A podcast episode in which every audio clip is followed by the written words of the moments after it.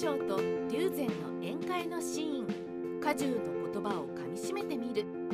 龍禅といえば現在でこそその評価は見直されてきていますが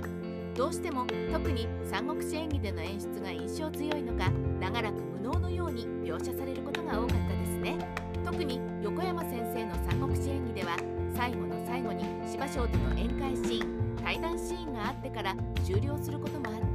この人ダメだという印象を抱きやすいです。今回はそんな龍禅のあの場面を振り返りつつ果たして龍禅は本当に無能だったのかということに意見を返してみたいと思いま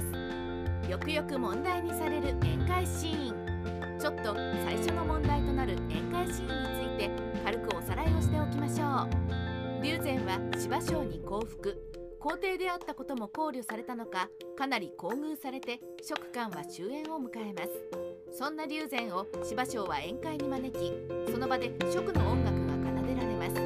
涙を流す家臣たちと笑っている龍禅に芝生は唖然としてここまで無情になれる人間がいるとはと家中にこぼしたところ家中は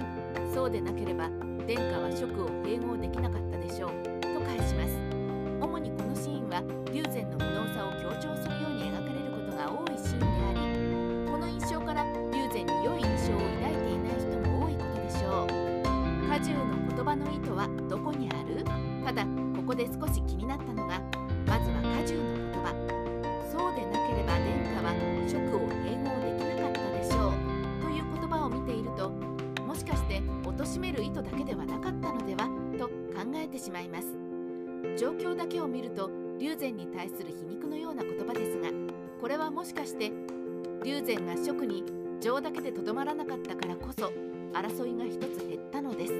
という言葉にも取れるのでは？というのは筆者の豊かすぎる妄想力でしょうか？現に龍禅が降伏したからこそ職は併合され龍禅たちは生き延びることができたのです。この件は近年では龍禅があえて降伏という道を選んだとして龍禅の再評価されるきっかけにもなっていますね。龍禅の降伏にはきちんとした意図があったのではないか。つまり龍禅の降伏はただ皇帝として能力がなかったわけではなく国として滅亡はしても生き残る選択肢をしたのではないかということです。そして芝生は果樹の言葉からそういった龍禅の能力を評価していたのではないかと思います。というのもこの後龍禅の補佐をしていた激生から次にあのように言われた場合には職を思って悲しまない日はありませんと答えてください。と言われた龍禅は後に芝生から同じ質問をされた際に激生に言われたように返します。この際に芝生は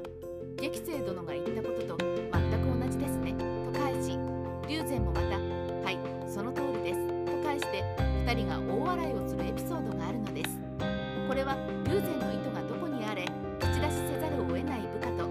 の心を組んで思ってもいないことを返す龍禅。そしてその心を組んだ芝生。と思うのは言い過ぎでしょうか。現にこの後範囲がないとして龍禅は義の下。というより実権を握った芝生の下で厚遇されることになります。謀略と争いの中で生きていかなければならなかった芝生からすれば己の全てを捨てて無能とすしられても生きていける道を選べたい考えてしまいました。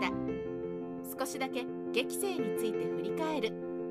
最後にちょっと激生について述べましょう。激生は落葉に移送された龍禅に妻子を捨ててついていき義で龍禅が落ち度なく振る舞えるように手助けしました。龍禅は激生について評価するのが遅かったと言葉を残して後悔しています。このことから龍禅は決して考えていないわけではなく激生の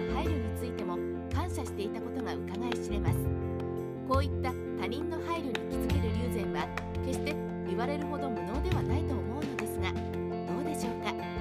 三国志ライター千の独り言。三国志の終焉義の終焉と職の終焉を作った2人。この2人の会話は何とも描写が気持ちよいものではなくラストということも相まって悲しさが先に来てしまいます。しかし見直してみるとこのシーンはいろいろとかみしめたいことが多くあることに三国志の終わりと思うと寂しいですがこれからまだまだ長い歴史と思ってみると別の見方ができるのが三国志の面白いところですね。